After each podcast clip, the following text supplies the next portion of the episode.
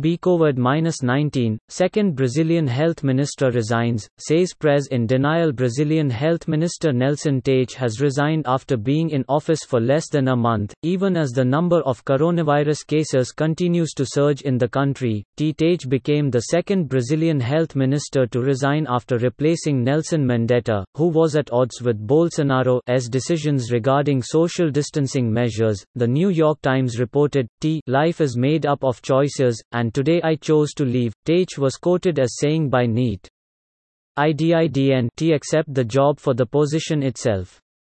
I accepted it because I thought I could help the country and its people, he said. T. Although Teich did not give a reason for his resignation, he did not shy away from rebuking President Jair Bolsonaro. I am disappointed by a president who denies reality, he said. As he announced his decision to step down, he warned the people of Brazil that the country was not ready to deal with the projected number of cases of the novel coronavirus. Also read, Trump gift of ventilators welcome. India needs each machine coming its way. T. We are expecting more cases now that fewer people are following isolation measures and the healthcare system ISN. T. Prepared for that, Teich added. In a Facebook post, he further said that I didn't T accept the invitation for the position. I accept it for Brazil and especially by all Brazilians. T. According to NET, one of the points of contention between Bolsonaro and his two health ministers was the president's endorsement of an anti-malaria drug hydroxychloroquine which did not agree with. As things stand, Brazil is the sixth worst hit country in terms of the number of coronavirus cases. As of Friday, it had 218,223 cases of the infection and 14,817 deaths.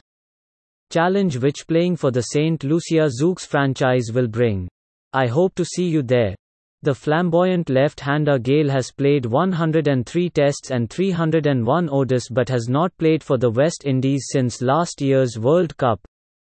He spent much of his Test career in the same West Indies side as fellow batsman Sarwan, who retired from international duty in 2016. Here's what CPL Technical Committee Chief said CTC Chief Patterson said intense efforts were made to settle the charges for the benefit of CWI, CPL, and Gayle, before the establishment of an independent three member tribunal to hear the matter.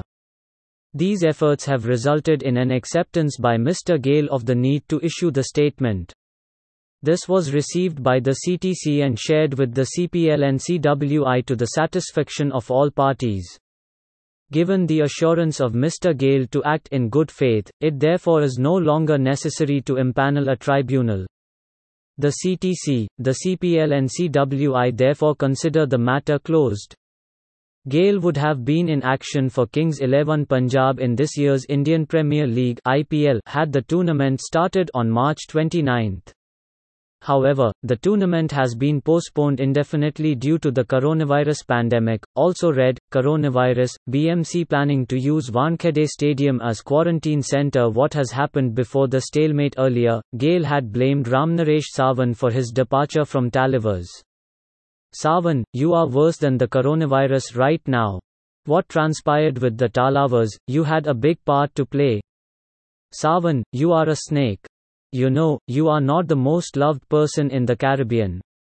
You are still stabbing people in the back, Gayle had said in a video posted on his YouTube channel. The left-handed batsman joined St. Lucia Zouks as their marquee player for the 2020 CPL season after Tallawahs chose not to retain him.